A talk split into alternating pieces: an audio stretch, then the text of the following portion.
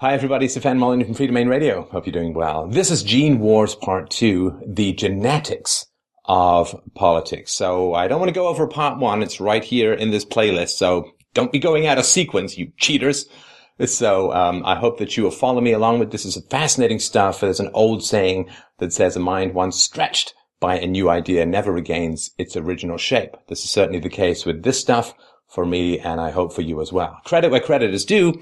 I heard about RK many years ago and looked into the differences in reproductive strategies, you know, where the R's have lots and lots of babies and don't really put any care or attention into their offspring, don't really care about monogamy. Basically, they're just like rabbits, very good machines to turn grass and pretty much all the vegetables in my vegetable garden into new uh, rabbits. Uh, this is where they've got as much food as they want to eat, but there's this random predation from like owls and foxes and wolves and so on that they can't do anything about. So just breed, breed, breed, breed, breed, because I might not be able to make it to maturity otherwise. If you don't have a good chance to survive, uh, if you're not very powerful or, or don't have a lot of teeth or can't fly or whatever, then you're going to be breeding like crazy because not many people are going to, not many of your offspring are going to make it to the adult finish line.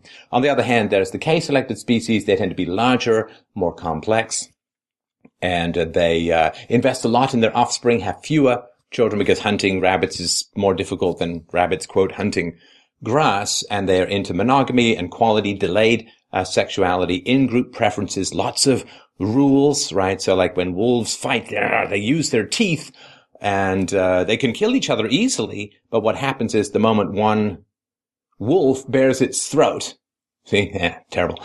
Once a wolf bares its throat to another wolf and in, in submission, right, the conflict, the fight stops immediately. They're very, very into uh, rules and uh, they ostracize those who don't obey the rules. They're very strict rules about who eats first and who eats most and all that kind of stuff. So, um, this, this is R versus K reproductive strategies. Uh, it's, it's valuable and powerful to map these strategies to left and right in the political spectrum, to um, conservative or liberal in the political spectrum. Now, I did get a lot of information from a particular source here. There's a book called The Evolutionary Psychology Behind Politics how conservatism and liberalism evolved within humans. And um, I will put a link to that below. We've got tons of other sources, which we'll put links to below as well. But credit where credit is due. I thought of the idea, went looking for more data, and it's like, oh, well, one guy's done a lot of the work. So uh, I appreciate that. And I'd certainly recommend the book as well. So that having been said, get ready to be stretched, my friends. We are going into the genetics of politics. We start with the amygdala. I'll bring up a picture here of the amygdala are these two little almond shaped things. I'm such a technical specialist. Things in the back of your brain. Uh, amygdala actually comes from an ancient Greek word for almond. Almond comes from an ancient Sumerian word, uh, which means the nut that turns California into a desert. And the amygdala is fundamentally designed to create emotional associations, these strong Pavlovian associations between sense data and relevant outcomes. So it gets raw sense data and it tries to evaluate whether it's good for you or bad for you. And uh, this is implicit memory. It's outside of conscious control. So I'll give you an example. Um, when I was young, and I guess you could argue even more foolish than I am now, uh, my friends, obviously, I grew up dirt poor, and, and so we had to sort of invent our own cheap entertainment prior to video games and all that. And my uh, friends and I, we used to like to go into the woods and we'd make a little fire and we'd cook beans in a can and so on. And, and then, because we were young and stupid, we'll get into reasons why, at least my excuses as to why in a bit, we would, um, go across this giant train trestle that was, I don't know, like a quarter of a kilometer or more across, maybe, um, a quarter of a kilometer above a sort of rocky stream bed. We go up there at nighttime and we dare each other. We dare cross from one end to the other. Ooh, very exciting stuff. You're a teenager. What sense of consequences do you have? Apparently none.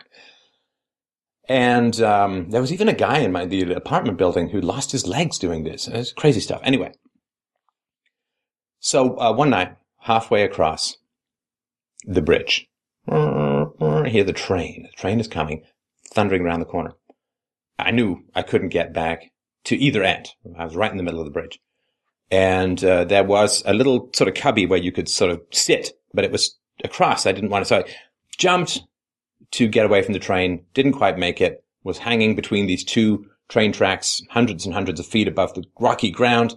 And uh, the train passed, and I'm so sorry in hindsight to the engineer. I apologize a millionfold. What a terrible thing to put you through. But um, I was hanging, uh, and the, the, train with the sparks because it was braking and all went by like six inches from my face. I felt the, the, the suction of the wind pulling me in. Just terrible, stupid stuff. Now, of course, for a long time, uh, and even now, like I even now try not to think about this. I don't rarely do, but try not to think about this before I want to go to sleep because it will interfere quite a bit. And uh, train trestles, like you couldn't pay me enough to to go on one now. There's this basic, right? This anxiety or fear around it because that's my amygdala saying, "Hey, idiot, don't die for such a stupid thing." And in, in the book that I mentioned, there's an example given of um, a friend of the author's who was walking on a frozen lake and right, heard the crack of the ice and then fell in and it's really tough to get out, right? I used to work as a gold panner, prospector and explorer up in northern Ontario after high school so I could save up money for college. And we went through all of the, here's what happens because you can fall into the ice and uh, you got to let your gloves freeze and slowly pull yourself out because you keep pulling, you just keep shredding the ice and you can't get out and you don't have a lot of time because it's really, really cold in there. And uh, this friend of the author's, every time, every time he'd hear that sound, he'd freak out, even if he was just walking across a puddle, right? So it's the crack of the tiger's paw on the sticks that uh, your body is telling you. If if after that comes comes this giant tiger, then you are gonna be anxious about that. So it's trying to keep you alive by freaking you out, and it's not only uh, fear, but it's these emotional associations between raw sense data and relevant outcomes. And again, it's outside of conscious control. Otherwise, PTSD, you could just right turn off like that. The amygdala primarily responsible uh, assigning emotional significance to encountered perceptions. Reviews the sense data, raw sense data that's coming in, assigns emotional importance, particularly with regard to threats. But it's wired into wide areas of brain activity. It's pretty central. Now, it needs training and experience to function well. And uh, so there are times when your amygdala is going to freak out and it doesn't turn out to be something particularly important, you know, surprise! You know, that's not when you, you know, pull out your machete and go all postal on your friends and family. And so, you know, surprise parties. So training and experience, if you get uneasy and you don't confront that unease, you don't confront your fears, uh, it all leads to a panicking amygdala that sort of floods your uh, system with stress hormones and cortisol and all that kind of stuff through the ACC, which we'll get to in a sec. And um, the amygdala is not just like raw panic button. It also helps read emotion in facial expressions, positive, neutral, and negative, because we're social animals and we have tribal constants that most times we'd have to work with over the past sort of couple hundred thousand years of human development. And so one of the threats we would face is not a predator, but an enemy within the tribe who wanted to do us harm. So we're very good through the amygdala at reading facial expressions and evaluating whether the person is positive, neutral, or negative towards us. Now, amygdala volume varies highly throughout the population. It's not like an arm, which is like pretty much the same length. You know, some people have these little Tyrannosaurus arms and some people have like full-on stretch-o-matic orangutan extendables. If you have a low amygdala volume, it's associated with an avoidance of eye contact as well as an inability to perceive and to process threats. This is really important. So they've done experiments where they've basically removed, it's more sophisticated than that, but basically they've removed or disabled the amygdala in monkeys. And that monkey does not process threats. It'd go up to a monkey that just beat it up and get beaten up. And they'll take the monkey out, put the monkey back in, and he's like, hey, friend, take the monkey out, put the monkey in, hey, friend, same thing happens. There's no capacity to uh, process threats. And I'm with Aristotle in terms of the mean on this. Like you want, you don't want to be hyper vigilant and frightened of everything, but at the same time, not experiencing fear is not the mark of the healthiest state of mind, as in sociopathy or psychopathy. So amygdala volume is, is important to understand. Now, K-selected species have a very strong amygdala development. And the reason being that um, they have to plan a long way in the future. Like if you're a wolf, you don't want to wait until you're starving to death to go and eat something. You can do that if you're a rabbit, because like, hey, look at me, fine rabbit hunter, I found grass. Ooh. And um, so you you have to look further down the time tunnel if you're a K selected species, and so you need a stronger amygdala development to see over the horizon and consequences. This is particularly true uh, for people who who developed in really cold climates, because in cold climates, half the year you can't get any food, and you really need to plan to get your food. It's not like you know pomegranates and papayas are dropping on your lap. Oh look, lunch fell from the sky. I guess I'll have some. You really have to be anxious. Like if you're going to eat your seed crop, that's really really bad. And if you're not going to plant, or you're too lazy to weed, or you don't want to chase away the birds, or all of this stuff uh, is really, uh, really bad. And so K-selected species have very strong amygdala development, and uh, that's important to understand as well. Amygdala dysfunction, when it's not working well, it's shrunken or cut off, it's associated with novelty seeking, uh, uh, overeating, uh, repetitive threat exposure right? So uh, also interesting when they disable amygdalas in monkeys, they don't, right? Normally monkeys take food and bring it to, the, they just stick their uh, trough, right? like watching a busload of American tourists at a buffet, right? It's like, sorry, that was very cliched, but uh, they they basically monkeys will take their face into the well, just eat directly out of that. They overeat, and novelty seeking is really interesting because everything kind of feels new, and you have this kind of curiosity about new things because you're not really learning very much uh, with the amygdala dysfunction. This associates to some degree a smaller amygdala with an R-type mindset. So we talked about the R's will flee danger. They can't fight. Right? They flee danger. There's not a lot of combat ritual, a ritualistic combat among rabbits for mates, but there are among more K-type species. So uh, they they explore. They like to explore. Let's go someplace new because there's a threat here. So the fact that they would like novelty seeking would associate uh, well with that, the avoidance of confrontation. There's something called the Kluver-Bucy syndrome, which I thought was being crazy and having big teeth, but it's a human syndrome produced by deficient amygdala function. It is associated with docility and rabbit. Let me not combine those two words. Rabid sexuality like rabbits. Maybe it's rabbit fetish. I don't know. But anyway. So when you have a deficient amygdala, you get docility like a rabbit and you get rabbit sexuality. Uh, and these again, all are selected traits. Amygdala damage is also associated with lower investment in child rearing. Animals where you damage or disable the amygdala, they don't really care about their offspring and so on. So, and we'll go into the mechanics of why uh, in a few minutes. Amygdala damage is also associated with lower in-group preference and empathy, right? So rabbits don't have a very strong in, I don't mean to pick on rabbits. It's just the most common example that people know. They don't really much have much of an in-group preference, right? I mean, rabbits will not draw up a wagon circle around a wounded rabbit. They're like, hey, I don't have to run fast. I just have to run faster than you if the wolf is chasing us. And if a rabbit gets taken or eaten, other rabbits don't seem to care that much. They just don't have a strong in-group preference and uh, they don't have very strong empathy, which makes sense. As I talked about in part one, biologically, if you're best friends with another rabbit and a wolf sets on the other rabbit, running to his aid is just going to give the wolf two meals instead of one, and thus taking that tendency out of the gene pool. So, antisocial personality disorders and other manifestations of psychopathy, lack of empathy and association, is also associated with lower amygdala volume. What I'm basically saying is that all rabbits are evil, but I think we already know that, don't we? Reduced amygdala function, volume, and or activity levels are all associated with deficiencies in morality and moral judgments, moral emotions, deficiencies in guilt, and empathy. People who are better able to read emotional cues than others exhibit more pro-social behaviors, and the amygdala is responsible for helping you to read emotional cues, positive and negative and neutral, in others, and uh, exhibit more pro-social behaviors because you can read and understand and recognize other people's emotions. So basically the amygdala produces discomfort until the threat is dealt with. Now this is important. The amygdala is proactive. Fight or flight is just, wolf, run, hide, dig, right? I mean, that's what happens. Uh, but the amygdala, basically, if you're in a threat situation, the longer your time frame, the more sophisticated your problem solving can be. And so the rabbit only has run, right? All, and all it has is run. But if you're like some human being in like northern France, uh, you know, in, in the 5000 BC or something like that.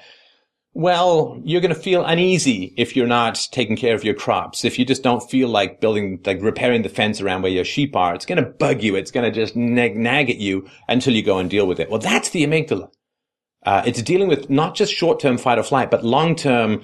Ooh, this isn't going to be good for us. It's it gives you emotional cues for solving problems in the long run. So if you think about something like the national debt, I can say this is a worldwide podcast and I can't think of a country that doesn't have one. I don't know, Qatar. Anyway. So there are some people who are like, ooh, you know, this national debt really bad. We got to do something about it. And uh, there are other people who are like, eh, you know, it'll take care of itself or we'll deal with it when we get there. Or John Maynard Keynes' famous statement. He was a very, I guess, lefty, I would call him lefty economist. Um, he just said, uh, people would say, well, in the long run, what about the long run? What about the long run? And he said, ah, in the long run, we're all dead. Well, he was gay, so didn't have kids. Maybe that had something to do with it. So the amygdala will produce this kind of sense of unease. You know, like you have this thing where I had a thing. I never did homework when I was a kid for a variety of reasons, but I'd have a test coming up. I don't know. I'd be writing or reading or playing with my friends or whatever. And um, I just feel this kind of unease, you know, like mm, I should really be studying for this test, right? And eventually I'd be like, oh, fine, I'll go and study for the test, and then the unease would go away. That's the amygdala. Get this unease until the threat is dealt with. So it's anti-hedonistic, right? Because it's the kind of thing. It's like if you're trying to lose weight, would you like a piece of cheesecake? Eh, you probably shouldn't, right? That's the amygdala, right? Or you have the cheesecake and then you feel bad afterwards, and it's trying to uh, uh, uh, it's trying to give you an aversion mechanism for doing that again. Uh, so it's anti-hedonistic because it's telling you plan for the long term, look for long term benefits rather than benefits in the here and now. And it develops through exposure to adverse outcomes. And this is why R selected environments don't develop strong amygdalas. Because the adverse outcome for R selected species is you get away, in which case forget about it, or you don't get away, in which case you're eaten. But there's not a lot of you know, we, we really ought to build this rabbit fort against the wolves. And we, you know, there's none of that. It's like run, screw, eat, and try not to get eaten. So amygdala volume is associated with the number of individuals in the group as well as sociability. And so it may support the skills needed for complex social life. You know, social life is a lot of navigation, pluses and minuses. You want to obey the rules of the tribe, but you don't want them to become so ossified that you end up with this 3,000 year stagnated Chinese empire or something. So you want to challenge people, but at the same time, you don't want them to set fire to you because you're a heretic, right? I mean, it's a lot of challenging, complicated stuff. maybe more due to my life than yours, perhaps. But, you know, it's complicated. MRI scans measure uh, amygdalas that range in size from about 2.5 cubic millimeters to over 5, right? So significant uh, differences in size. Those with the smallest amygdalas listed fewer than 5 to 15 people as regular contacts, while those with the largest amygdalas counted up to 50 acquaintances in their social life. So a larger amygdala makes it easier and more positive and more enjoyable for you to negotiate and to navigate the complexities of your social life. Primate studies also show that the primates who live in large social groups tend to have bigger amygdalas. Quote, people who have large amygdalas may have the raw material needed to maintain larger and more complex social networks, said a researcher. That said, the brain is a use it or lose it organ. I remember thinking about that with my penis when I was a teenager. It may be, that, sorry, that's not the researcher. It's my aside. It may be, says the researcher, that when people interact more, their amygdalas get larger. That would be my guess. So, let's look at some of the left-right stuff. So, in general, liberals want social change and reject inequality. And these are very, very general statements, and there's lots of exceptions and so on. Conservatives are considered to resist social change, and they're willing to accept inequality. So conservatives tend to be more free market oriented, which is, you know, you work hard, you get your rewards, and that's fine. Whereas liberals are like, ooh, I want a, an equality of outcome, you know, let's take some from the uh, rich and give more to the poor, uh, and so on. And they're very keen on social experiments, uh, whereas conservatives are like, eh, I'm willing to change according to the market, but I don't want to change the rules. So there are two main differences between liberal and conservative brains. And um, again, this is um, all, uh, you've heard the caveats, but just remember them, right? Again, and, and don't try not to pick too much at every thread in this tapestry. Uh, just, you know, go with me, uh, if you don't mind. Thrust me, thrust in me, right? Just give it a try. Try it on for size and we'll go for it and we'll find the exceptions as we go forward, but just give it, give it a try. So, um, liberals possess a smaller right amygdala volume, a smaller right amygdala volume. Everything that that implies uh, novelty seeking, a tendency towards perhaps promiscuity, uh, a, a, um, a, willingness to try new things, and a very low capacity to recognize threats, and a desire for equality of outcome, all these kinds of things. Liberals also have a larger anterior cingulate cortex, or the ACC, as we mentioned before. They have larger anterior cingulate cortex, uh, cortices, so long-time research has linked amygdala function with political affiliation. And uh, by the way, there's the amygdala. Again, this is a side view of the spinal cord. Uh, we'll get to the prefrontal cortex in a bit. The anterior cingulate cortex is uh, yeah, behind the eyeballs and um, wrapped around the top part of an S, it looks like. so we, we talked about the amygdala, the larger anterior cingulate cortex, or ACC.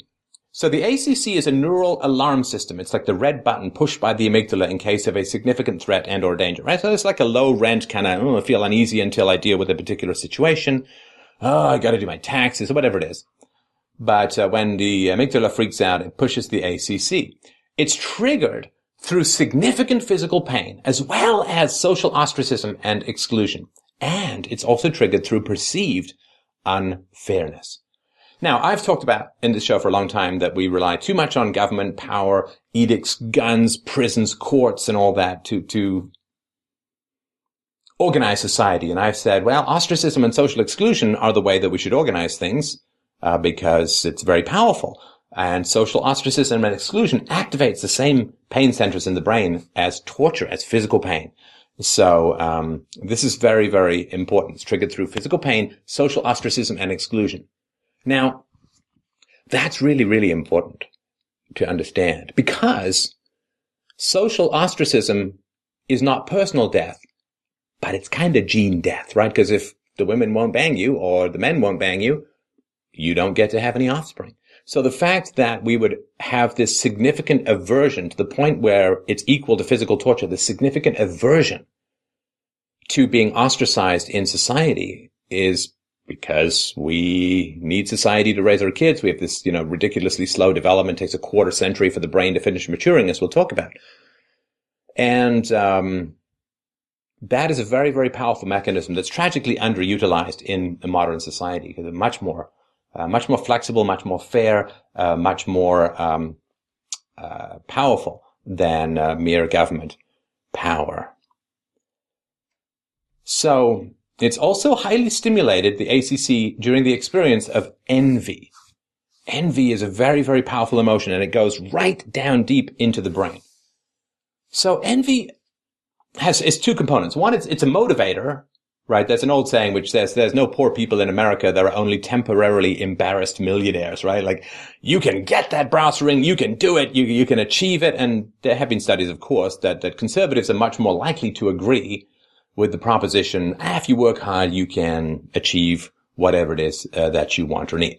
Whereas liberals generally don't feel as strongly around that. So there's envy, but envy is associated with, can I achieve this thing that I envy or not, right? So if somebody's really good at table tennis, ooh, I just love it. Are you going to go practice or are you just going to be resentful? And, um, the experience of envy is really, really, uh, important to, uh, understand. Uh, if you envy somebody being popular, are you going to work to learn how to be more popular? If you envy somebody who's got a lot of money, are you going to work to try and make a lot of money? These are questions. Or are you going to say resentment combined, what Nietzsche would call ressentiment, right? Resentment combined with your envy to the point where you say, well, that guy's all got all this money. I bet you he took it from me. I bet you it's my money somehow. And so I want the government to take that person's money and give it to me, right? That would be guess I'm sorry to use the slightly negative voice. I don't want to sound too hostile to the R selected people, but um, the experience of envy uh, also triggers uh, is triggered through the ACC. So liberals have a larger envy center in the brain. And what do they continually do when they're running for office or they're writing or they're sleeping or they're breathing? What they do is they engage in this class warfare. Ah, you, the rich. We're going to go and tax the rich and give you money. Well, that would only appeal to people who don't think they can become rich. Right? I mean, that's clear, right? So the despair, the depression, the hopelessness that goes along with envy appeals to this biological reality uh, that liberals have a larger envy center uh, in the brain. Uh, envy is also associated, interestingly enough, with a willingness to break rules. So think of on the left. Oh boy, that could be a whole show in itself. I just touched on a few. Think of on the left the degree to which uh, liberals set up rules and break them simply by breathing, it seems, right? So it's like, let's have Obamacare, except for these Congress people and all their friends. Uh, so there are always these exceptions that are set up. Insider trading is really bad, but we're going to exempt Congress from it, right? And, and this kind of stuff generally comes from the left. The right likes stable rules with unequal outcomes, right? So uh, on the right, when they're playing chess, they don't want the rules to change and they're willing to accept that some people are going to be great at chess and some people are going to not be great at chess. Unequal outcome, equal rules. On the left, it's equal outcomes which require unequal rules, right? You get two moves for every one move because that person's better. We're going to tax moves from the good chess players and give them to you. Right? You understand this is the way that it works. Oddly enough, it doesn't work.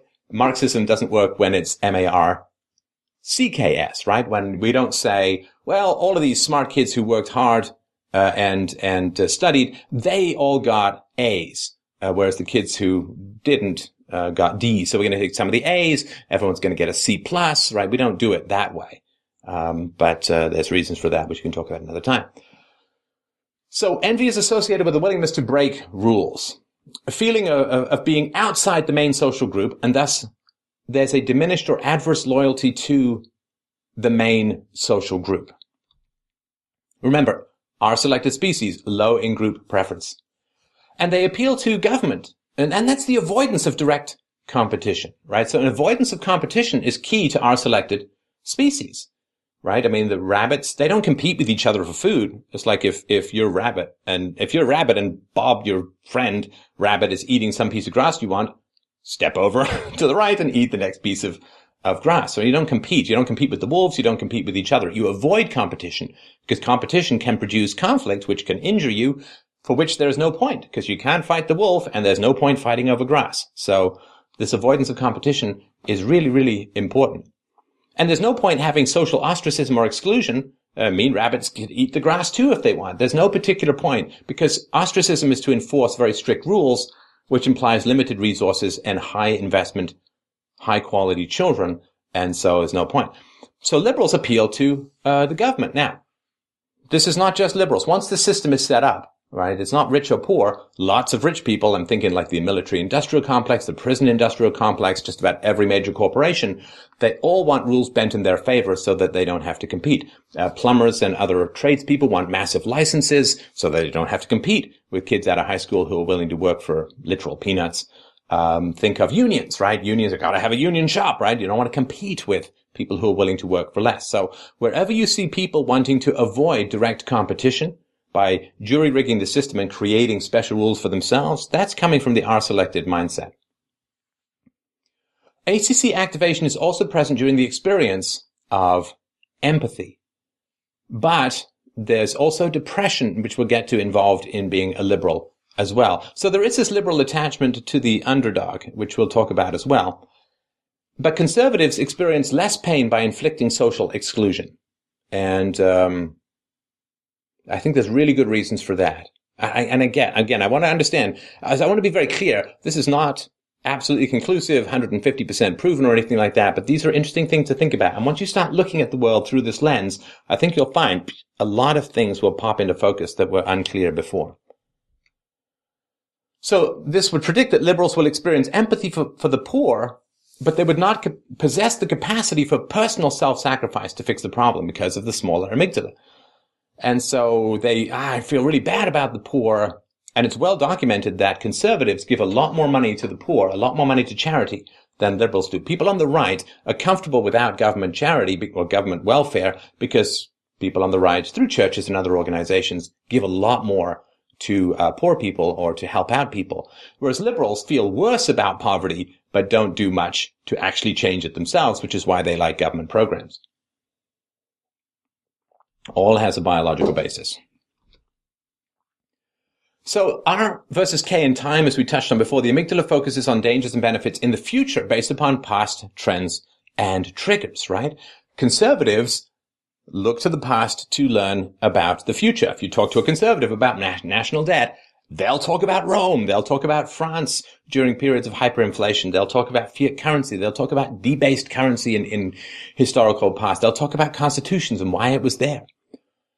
And, um, that's an amygdala function. The bigger the amygdala, the more it learns from and is able to predict future dangers based upon past trends. So conservatives is simply saying, look, we've learned these lessons already. For God's sakes, let's not keep doing the same thing over and over and over again. Whereas the liberals are like, hey, new, hey, something shiny. Hey, there's no past, right? They're in this constant revolving and accelerating door that doesn't lead anywhere. Now, the ACC focuses on more immediate stimuli. Run, wolf, flee. No Vorpal bunnies in the vicinity. And this is, I think, I won't do the whole story. You can look it up. The grasshopper and the ant, right? The grasshopper strums his guitar and lazes around all summer while the ant is busy storing up food for the winter. And, um, that's grasshopper is, you know, R selected in the story. The ant is K selected, is planning ahead, wants to sit around and play guitar, but has to store up stuff for the winter. This is agriculture, uh, versus, uh, you know, eating plentiful fruit and nuts that are all around you. And to some degree hunting as well, although agriculture requires more uh, planning than uh, hunting and agriculture is generally adopted in colder climates, uh, and this is why this association exists. So conservatives, they've got all these lessons built up in the amygdala, and but they're going to talk about epigenetics, that genetically these inf- this information can be transmitted across generations as well. So they look to the past. What should we do? Well, let's look to the past. Whereas, uh, I don't know, where do liberals look? Uh, fantasy cloud castles of Marxist progressivism? I don't know, but not on uh, the, liberals sort of deal with it, like, appeal to it as emotional. Well, don't you want to help the poor? Where the conservatives say, well, yeah, but let's think about this uh, intelligently. Like, I was a great poster I saw many, many years ago, which uh, was uh, it was a ship sinking down into the ocean, and um, I, I, think I can't remember what said at the top. Underneath it said, "It could be that the only purpose of your life is to serve as a warning to others." And uh, that is a very K selected thing. Liberals focus on more immediate pains and uh, and pleasures. Uh, you can see this around sexuality, and we'll get into more of this in, in part three. But liberals will offer you sexual liberation in return for ah, mere economic and property rights. Ah, what does stuff mean when you got sex? And uh, that's more immediate, and that's more ACC driven with a diminished amygdala. So if you look at this picture, like you see down at the bottom left, there's a homeless guy and then these, these giant skyscrapers, right? So if you are, R selected, you're going to look at that and say, this guy's poor because there are all these skyscrapers and nobody's helping him out, right? Whereas the K-selected people look at this picture, not without sympathy to the homeless guy, but say, because we allow resources to accumulate to the people who are best able to maximize or increase them, that's why we have skyscrapers. If you gave all the money that was used to build one of those skyscrapers to the poor guy in the park, you wouldn't have any skyscrapers. And, um, that is a, a very, very important thing to sort of process and, and understand. Okay, let's Continue our tour of the brain with the prefrontal cortex, PFC. Private first class? No! Prefrontal cortex. Very front of the brain behind the forehead, abstract thinking and thought analysis. I have a double D cup. Behavior regulation, mediating conflicting thoughts, predicting the probable outcomes of actions or events. Don't climb a trestle.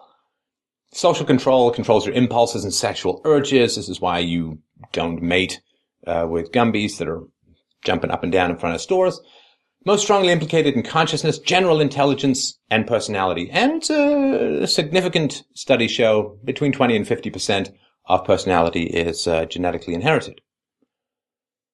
So it controls dopamine activity and rewards within the brain. We'll get to dopamine in a sec. So dopamine, of course, an incentive motivator designed to help us pursue success, the thrill of victory, you know, and you finally beat that level on the video game or that woman decides to go out with you or whatever, right? You finally see that I've got a new video out. That stuff. That's the, um, uh, the, the, the PFC controls dopamine activity and rewards within the brain. And it's like crazy stimulation, right? It grows mad, right? I mean, the brain has increased threefold in the past five million years. The size of the pre, uh, prefrontal cortex has increased six-fold. And it's the last section of the brain to mature. Uh, it takes about 25 years to finally finish putting those uh, bricks in place. The, the uh, prefrontal cortex also helps to suppress the fear response of the amygdala.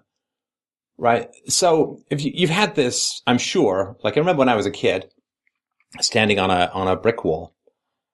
I know it was about, I was pretty young, but it was about five feet up. It was a long way down. And I was like, ooh, I really want to jump. I want to see if I can do it. Ooh, but I'm scared. Right. So the amygdala, amygdala is like, mm, I don't know. But the PFC is like, but if we jump and it works, oh, dopamine. Right. It's going to be a dopamine high. Right. So I'm going to get the, the joy chemical if I land, but I've got the anxiety. I don't want to hurt myself. So I jumped and I, it did a, I did well. I did a nice tuck and roll and I got the high. Right. So the PFC and the amygdala, the amygdala is like, ooh, look out. And the PFC is like, yeah, but if we get it, ah, you know, joy, uh, thriller-rama, right? Now, a specific variation in the gene for the D4 dopamine receptor manages dopamine activity, right? So dopamine can be floating around. It needs a place to plug in. This is DRD4-7R.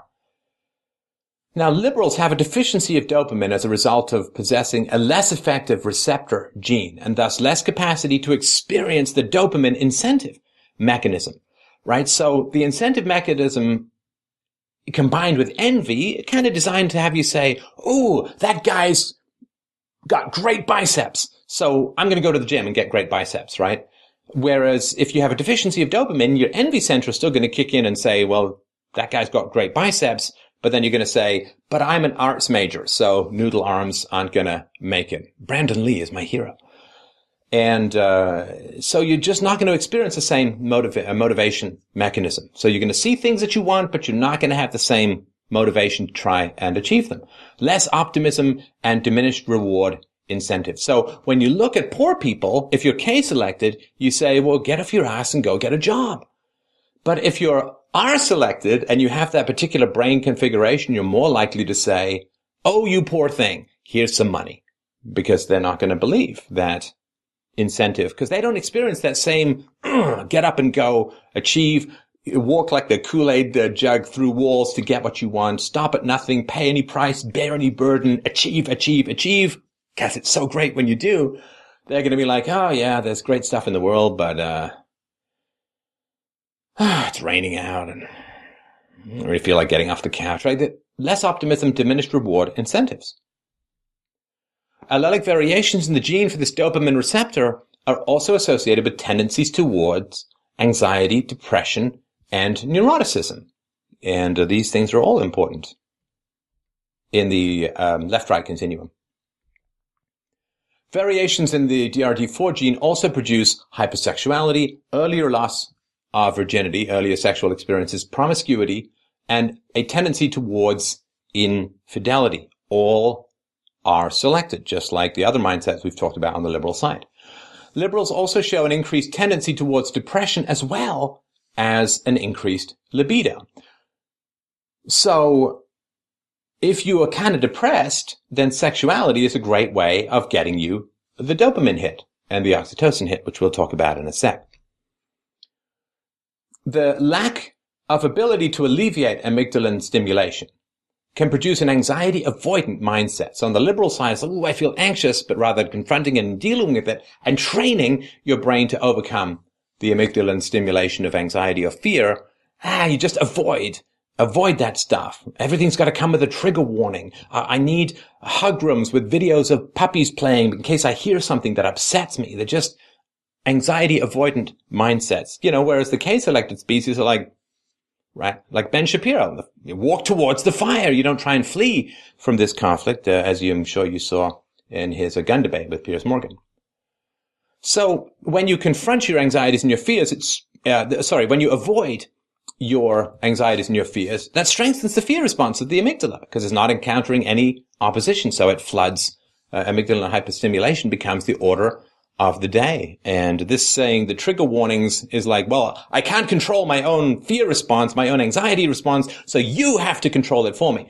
People who are unwilling to confront their own fears and anxieties become hyper controlling of others because they have not taken the responsibility to say, well, then my feelings, I should really deal with them. I should learn how to manage my negative emotional experiences. No, it's your fault. You make me feel this way. You have to change your behavior. And it's a confession of helplessness with regards to amygdala stimulation.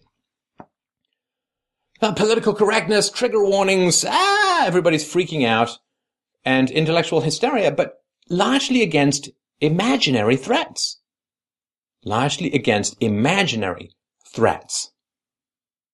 And uh, we'll talk more about this in more detail in part three, but I want to sort of lay the foundation of this here. And liberals, they view legitimate conservative anxieties as mere paranoia. What do you mean you're afraid of Muslims? Uh, you're an Islamophobe. You're, uh, what, what do you want to protect the institution of marriage for?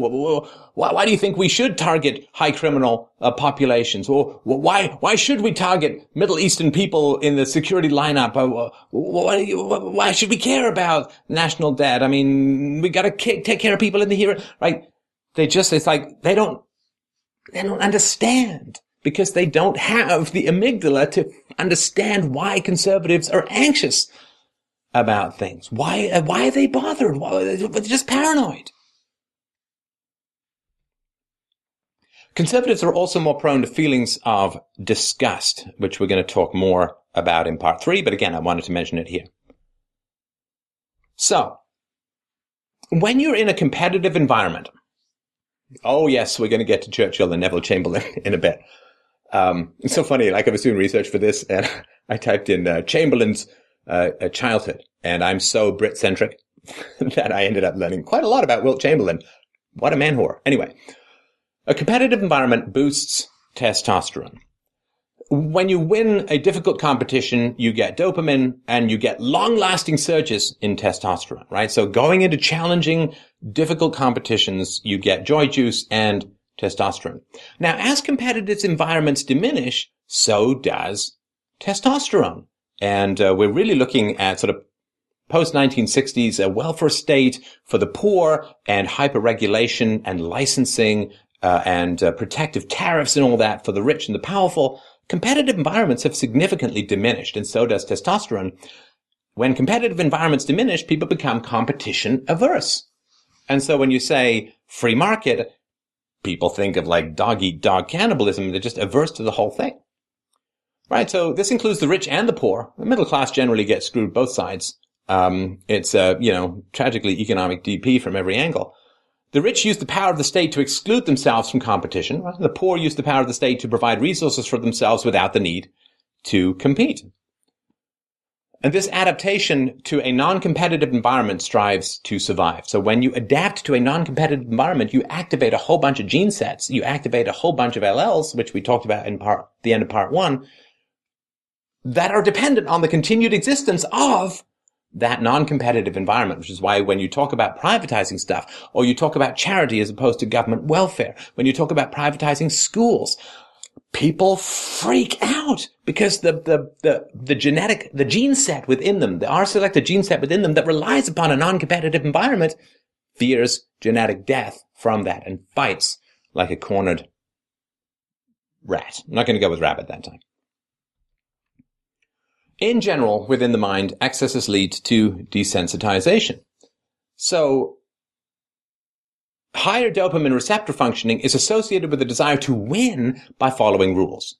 So, if you win by cheating and you're K selected, you don't feel good. You feel pretty good if you are selected, but if you're K selected, you only get the dopamine hit if you win by following the rules. If you cheat, it doesn't work.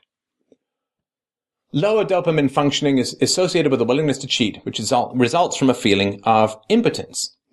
So when I, and, and, this is earlier when I was in boarding school in England, you're taught, you know, it's not whether you win or lose, it's how you play the game. That's what matters. And that's very K selected. I've basically been pendling back and forth between R and K my whole life. Probably one of the reasons why I find this so fascinating. So oxytocin, uh, colloquially called the love hormone, produces higher trust and generosity and it's triggered by dopamine signaling. This is why you get good sportsmanship that occurs, right? So you ferociously want to beat the other person, right? I remember playing uh, in tennis tournaments and yeah, just want to win, win, win. And then you shake the person's hand over the net. And that was something reinforced when I was young quite a lot.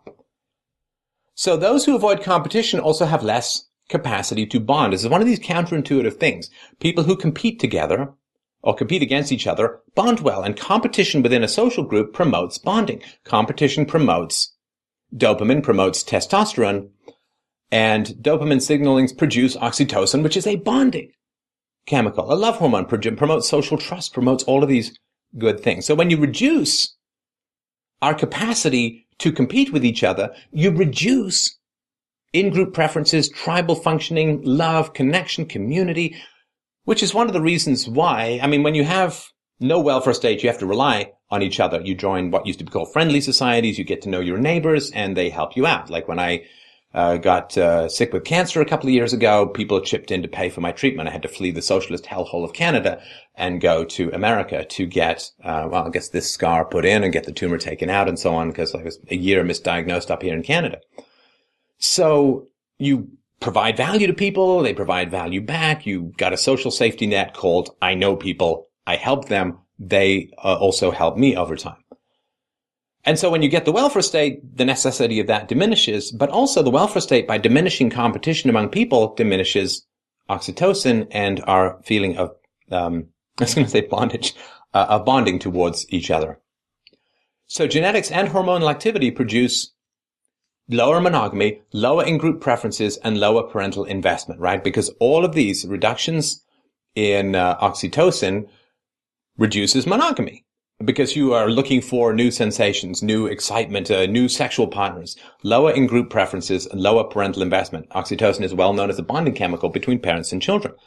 And uh, therefore, you because we stick around each other so much when we're raising kids, if you're not that invested in your kids, you're not that bonded with your kids, it's much easier to abuse and or neglect them.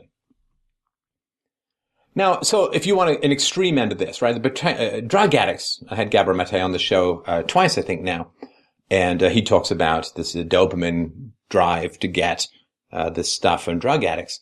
And drug addicts, they're willing to break the rules. They're willing to lie, to cheat, to steal. They'll take money from their mother's purse, whatever. Right? That's a very extreme end. We see this um, desensitization uh, of dopamine functioning. People just got to get that hit, otherwise life remains uh, an increasing agony.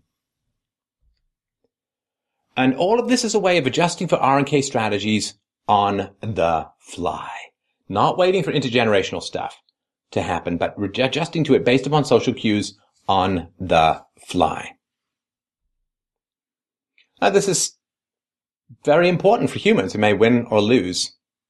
It's significant competitions, right? Competitions for mates, competitions for uh, resources, and uh, competitions for power also. So let's look at depression and R. Those identified as ideological liberals tend to be more on the depressed side of the spectrum. There's a theory, a lot of this of course is theory, but there's a theory which says that depression helps you avoid competition that could be negative for you. So the way it works is this, and we'll, we'll put this in a cycle at the end. So kids, why, why do they play? Why do they want to do sports? Why don't they compete with each other all the time? Well, to find out how good you are at stuff so that you can figure out whether you do or don't want to compete as an adult. So if you are, you know, Les Nessman who fails at sports all the time, some Woody Allen type who fails at sports uh, all the time, and um, then you're in the pecking order, right? And and so basically, sports is a prerequisite for war, or it's a stand-in for war, or it's a training ground for war. And so if you lose all the time at sports, you're really not going to be very good at war. So it teaches you to avoid competition because you are not up to scratch. For, and again, for what, whatever reason, it doesn't particularly matter at the moment. Uh, lots of courses and you can go to bombinthebrain.com for more on this, but so if you can't compete in sports, it tends to promote depression and competition avoidance, which is really important for you to not get killed in a sword fight. If you can't dribble a basketball when you're six, you can't win a sword battle when you're 20. So competition avoidance reduces negative adult consequences, right? If you're the runt of the litter, you don't want to be taking on the alpha male of the pack because you're going to lose. And that's really bad. Now, one of the alleles of the DRD4 dopamine receptor gene increases tendencies towards depression. And that's another really, really important thing to understand. If you don't do well in competitions as a child. And not only do you not do well, because this always happens. I mean, everybody starts off doing badly. It's whether you feel that you can do well, whether you feel you can compete if you work hard enough. Every, I mean, the, the number of, the amount of hours of practice it took for me to become good at racket sports. I'm teaching my daughter this at the moment and remembering you need some patience. It takes forever to get good at racket sports. And a lot of frustration. I remember throwing my racket in frustration because it's just, I, I know where I want it to go. I just can't make it reliably get there. And so we all start off badly, but do you have the dopamine hit to get you motivated to keep moving forward? I don't want to sound like we're just programmed by our dopamine, by our ACC, by the PFC, by the amygdala, by the hippocampus as well. I don't want to say we're just machines programmed because there's choices involved in it. Do we battle through? Do we push through to get the dopamine reward, which then leads to the testosterone, leads to the oxytocin, which further motivates us, right? I really think that uh, just about everyone would try if they knew how great it was to really achieve something and win at something. It feels so good that it's worth the sacrifice that, that goes on. So if you are conflict avoidant, right? If you lose and then for whatever reason, whether it's genetics, whether it's epigenetics, whether it's environment, whether it's feedback from coaches, whether it's choice, a big combination of all these things, you try at something and you just fail. Fail bad, fail hard, right? I mean, when I was, you know, you fall off that horse, you get right back on and you ride that horse again. If at first you don't succeed, try, try, try again. That's what was hammered into me when I was a kid. And it's good advice and it's K-selected advice. And it's designed to keep you out of promiscuity. It's designed to keep you with an in-group preference, loyalty to your, your peers. It's designed to uh, keep you out of teen pregnancy. It's designed to keep you from being crippled by a lack of dopamine efficiency to the point where you have to go to novelty seeking crazy stuff that's dangerous, like trestle bridges and so on. So it really is designed to help you all of this. Keep trying, keep trying, keep trying so that you get the value of competition, the necessity of competition. If you avoid all of that stuff, you will grow up to be competition averse, hostile towards the free market, wanting the equality of outcome, prone to depression, hypersexuality, all of that stuff, lack of investment in kids, all of that stuff that goes along with it, and a desire to set up rules only to give you advantage by breaking them, also known as statism. We're going to finish this part off with uh, epigenetics. So epigenetics is a system that turns genes on or off based upon environmental cues. The process works by chemical tags, uh, known as epigenetic marks. And they attach to DNA and they tell a cell whether to use or ignore a particular gene, right? So they can't change the DNA itself, but they can say listen or don't listen to a particular sequence. And envi- so environment and experiences can program genes and some of these genes can replicate to the next generation right? So when you throw in something like the welfare state, you're not just changing individual experiences, you're changing the genetic pathways of entire groups of individuals. You are creating a well-fed petri dish for the flourishing of the R-selected gene set, right? Everything from smaller amygdalas uh, to to um, uh, higher uh levels of promiscuity, higher sexual hormones, uh, lower dopamine receptors. All of these are a gene set that in uh, in the welfare state and in protectionism for rich corporations, you end up creating a an environment that feeds that gene set, and that gene set, to colloquially anthropomorphize it, if you don't mind, anthropomorphize it, that gene set wishes to continue that environment, right? An excess of resources produces R selection, and welfare and protection of competition. That is um, preferential legislation for corporations creates an excess of resources.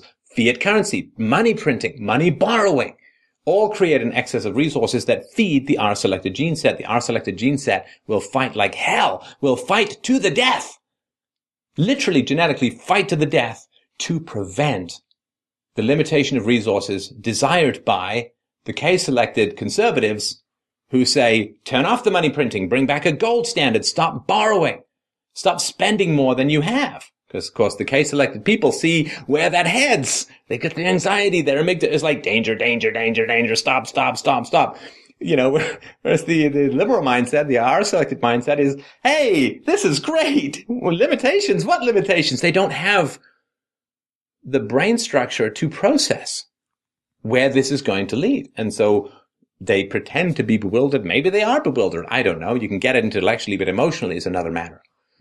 So epigenetics is one of the ways in which this occurs, right? So epigenetically, if there's no father around, that programs you for an R-selected environment because that means that your dad is either dead, which means you're in a situation of extreme predation, or he's just screwing around and moving on, right? He's just a spray and pray kind of seed bearer. And so he's just moving on. And so it's programming you for an R environment. And then that R environment wants to keep fathers away from the next generation. The R gene set wants to keep fathers away from the next generation, which is why you end up with this uh, big uh, mess. So this is from an article against sources below. Many view epigenetics as an annotation or editing of the genome that defines which genes will be silenced in order to streamline protein production or squelch unnecessary redundancy. That annotation, they say, does not and cannot permanently change the original manuscript, i.e. the DNA, but merely access to the manuscript. So listen to this gene, don't listen to this gene. Doesn't change the DNA itself. How has this been, how's this been shown? A fascinating 2008 study, this is a quote, that looked at people born during the Dutch hunger winter. Right? This is a time of terrible privation in the Second World War, 1944-1945. Hints at the possibility that transgenerational epigenetic inheritance also occurs in humans. Adults who were conceived during the famine had distinct epigenetic marks that their siblings born before or after the famine did not. These marks reduced the production of insulin-like growth factor 2 and affected the growth of the famine gestated children. Notably, these marks were retained for several decades in the afflicted individuals. While these observations suggest the possibility of transgenerational epigenetic inheritance, the modifications could also have occurred in utero as a result of famine conditions, rather than being inherited in the germline. Therefore, whether such a distinct phenomenon occurs in humans remains to be definitively determined. Right? So, moms didn't have enough food, and as the fetuses were developing, they came out with particular epigenetic markers that lasted, I think, up into their sixth decade. Here's another example. Quote, However, in model experimental systems, there is strong evidence for transgenerational epigenetic inheritance. In one study carried out in mice, an environmental stress that resulted in aggressive behavior in males caused the same behavior in their offspring. Notably, the offspring had changes in the DNA methylation patterns of particular genes. Collectively, these and other transgenerational studies all point to the notion that selective pressure can be applied from the environment and passed on to daughter cells and offspring. So, there's another example, like mice, they heard, eh, they heard a sound, meh, they heard a sound, and shocks were applied to the mice. And then Pavlovian style, after a while, whenever they'd hear the sound, they'd have a startled response, even if no further shocks were. Right? So the sound eh, did not startle them originally. They got shocks. Eventually, even after the shocks were withdrawn, they still had a startled response to the sound. When they had children, when the children were born, the children themselves had the startle response to the eh sound, though they had never been shocked. So here we have an experience of alarm being passed along to the offspring. This makes sense.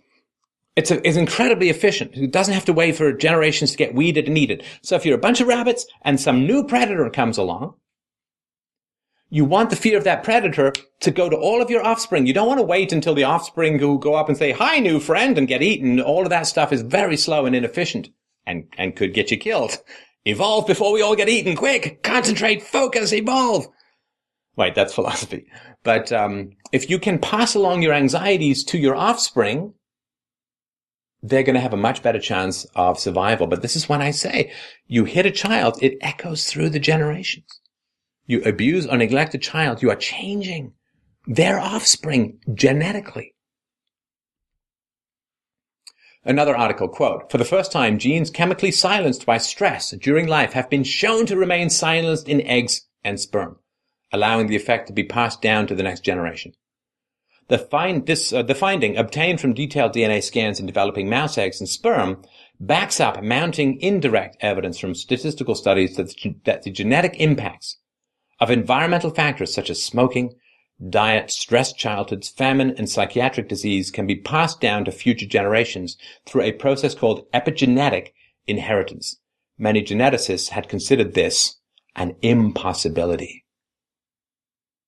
And this is what I'm talking about when you create an environment, a socialist environment, a, an environment where the government takes from the successful and gives to the unsuccessful, you are altering the DNA accessibility of the population.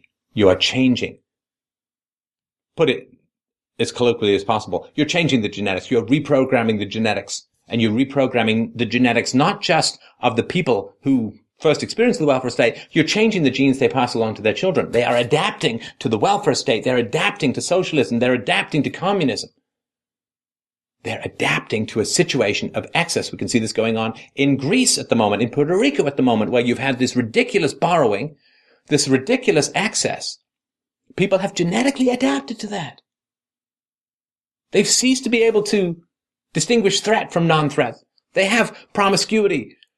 50, 60, 70% of certain populations addicted to welfare grow up in fatherless homes. This is R selected stuff. You create welfare, you create promiscuity, you create a lack of a sense of consequences, you create a, a, weaker moral sense, you break down the oxytocin that results from competition that binds communities together. You fragment the entire human experience. You de-civilize, you devolve the entire species. It is genetic warfare to fundamentally change the social equations, to reduce competition, to eliminate people from the capacity to, to fail and to crash out and to burn. You destroy civilization, not just in terms of the intellect or in terms of people's individual choices, but you reprogram the entire organism. You reprogram the entire organism to only survive which is in that environment, which is why when you talk about limiting resources, people feel like it's going to kill them. It's not. But to their gene set, it is. The R selected gene set needs the welfare state. It needs fiat currency. It needs all of the excesses of socialism. It needs to keep competition at bay. It needs trigger warnings. It needs safe rooms. It needs to not be exposed to aversive stimuli because otherwise it dies. It's weeded out, it's pushed aside by the K-selected gene set that embraces competition, accepts failure, is able to organize society through ostracism rather than through endless regulations and laws. It's win-lose for these gene sets. This is why I'm saying politics is gene warfare. So let's tie a little bit of this uh, together. Theory about conservatism. And I know I've been somewhat negative towards the R selected uh, gene set. I don't mean to be. I, I will talk about that more uh, later. So childhood success. You, you, strive and you achieve, you get the dopamine hit. This leads you to a pursuit of competition. If you play by the rules, you only get the dopamine hit if you compete while playing by the rules, if you don't cheat. Pursuit of competition leads to an acceptance of inequality. I've won and you've lost. That's the only way I'm going to get the dopamine hit. And if I lose and you win, you get the dopamine hit and I don't. An acceptance of inequality leads to the value called the free market. Let some people win, let some people lose. Those who win should get the resources so that they can create further resources and so on. A free market creates the win-lose, which develops the oxytocin bonding, right? So the win-lose, remember, you get dopamine, you get um, increased testosterone, you, which releases uh, oxytocin, which binds families and communities together. Strong families with monogamous pair-bonded parents who stay together leads to childhood success because single moms are terrible at raising kids and single dads are terrible at raising kids. And so childhood success embrace competition, accept inequality, love the free market, create strong families, leads to more childhood success. This is one way of approaching it. There's some some uh, evidence of this. Men who are uh, have greater upper body strength are more likely to take a conservative uh, stance. Uh, weaker men support the welfare state. It's a little bit more complicated than that, and you can look at the, the details in the studies below. But uh, there is a link between a man's upper body strength and his political views. There's no no link between a woman's physical strength and her uh, political views. Um, genetic variants and genetic factors. I just wanted to mention this. A 2005 twin study examined attitudes about 28 different political issues: uh, capitalism, unions, X-rated movies, abortion, school prayer, divorce, property taxes, and so on. To draft. Uh, twins were asked if they agreed or disagreed or were uncertain about each issue. Genetic factors accounted for 53% of the variance in an overall score. So again, politics and genetics are very closely linked. A study of political actor, uh, political attitudes among Hollywood actors uh, found that while the actors were generally leftist, male actors with great physical strength were more likely to support the Republican stance on foreign issues and foreign military intervention, right? It's the Woody Allen versus the Arnold Schwarzenegger left versus right continuum. Let's look at the liberal theory. Childhood failure. And failure doesn't mean you tried something and you failed, but you gave up trying something else. Childhood failure leads to competition avoidance. Competition avoidance has you thirst for an equality of outcome. In other words, you want the benefits of competition without the stress and anxiety of competition. So you want to get uh, food without hunting, right? You want the equality of outcome, which requires a big state, requires socialist redistribution or communist or fascistic redistribution of resources. That leads to weak families, right? For reasons we've talked about, uh, it weakens the necessity for social bonds, but a lack of competition also reduces the production of oxytocin, which bonds people together.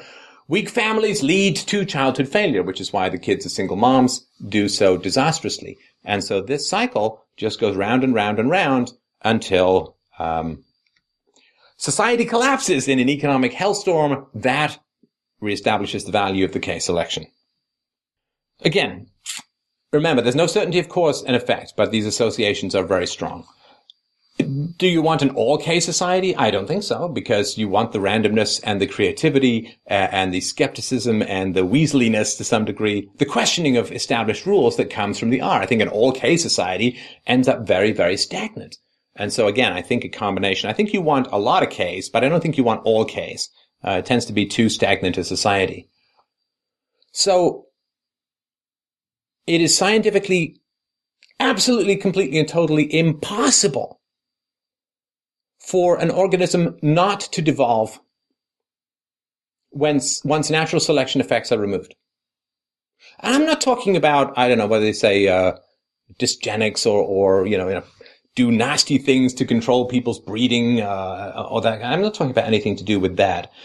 What I'm saying is that right now we have a, a system where the least successful breed the most and the most successful breed the least. So we already have genetic programs in place. The welfare state is a genetic program without a doubt. And it's just going the wrong way. If you let competition accrue, then those with the most resources who've been the most successful will breed the most, and those with the fewest resources will breed the least. The effects on R and K when children go from an asset sorry, from a liability, in other words, they cost money to an asset where the government gives you money to breed, is staggering and absolutely astonishing uh, when you when you think about it. This this fundamental thing where you are ch- children are not a cost that the expertise and competence and resource provision of the parents pays for, but they are resource which other people who haven't bred fundamentally pay for. I mean, it's just astonishing the degree to which this uh, affects things in a fundamental way. And the R selected gene set, it's not trying to create utopia. It's not trying to create right, communism where all competition is eliminated and all the outcomes are the same. The R selected psychology and, and gene set, it's not trying to create utopia. It'll say all of that stuff. It's not trying to create a utopia. But what it does, it's designed to simply increase the population until the resources run out. You increase the re- population until the resources run out. That's, and just breed, breed, breed, breed, grow, grow, grow, grow until the resources run out. And that's foundational to what R does. If you care about the environment, if you care about the future, You have to understand the world from this perspective that when we see political debates occurring, we're seeing opposing genetic organisms, the R-selected gene set and the K-selected gene set. You are seeing opposing organisms fighting each other to the death, each of them trying to create environments wherein their own gene set will flourish. This is how far we're still a long way from philosophy. They'll use philosophy. Oh, sympathy for the poor. Oh, the rule of law. Oh, you know, whatever. They'll use philosophy or, or ideals and so on, but it's all nonsense. Because what's fundamentally occurring is the genes are struggling to dominate each other. The R-selected trying to drive out the K-selected, the K-selected attempting to drive out the R-selected, each using ethics and virtue and compassion and all this kind of crap. But it's not what's actually occurring. What's actually occurring, as we've been talking about in this entire series, is genetic warfare. The gene sets are striving to dominate each other. Now, on the plus side, they're not trying to do it through violence. When you have uh, dysgenic processes going on in place and you have a massive overbreeding of R-selected people, what generally happens is there's a big war and you send them off, they all die. And that's really uh, quite tragic. And uh, that's not what we want. The more sophisticated a, society gets, the more K selected you need, which is why they say send your kids to college. That's K selected. but we'll pay to send your kids to college, that's R selected because you're supposed to have the resources yourself to invest in your kids.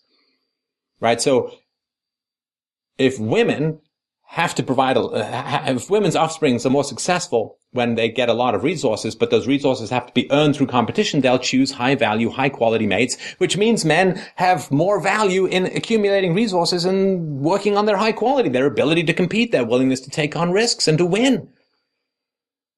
When the state comes in and fires resources at women, it lowers the quality of their parenting. It diminishes their desire for quality mates. It diminishes pair bonding, which is why divorce keeps going up and it creates the perfect storm for the R-selected breed fest, which brings about the end of civilization unless we understand these things and intervene significantly ahead of time. This is Stefan Molyneux for Freedomain Radio. Thank you so much for watching. I look forward to your feedback below. If you find these presentations valuable, please, please, please, please, please donate and support this show. Support this conversation. You know we need it. You know this is the best thing out there. freedomainradio.com slash donate. Thank you so much. I will talk to you in part three.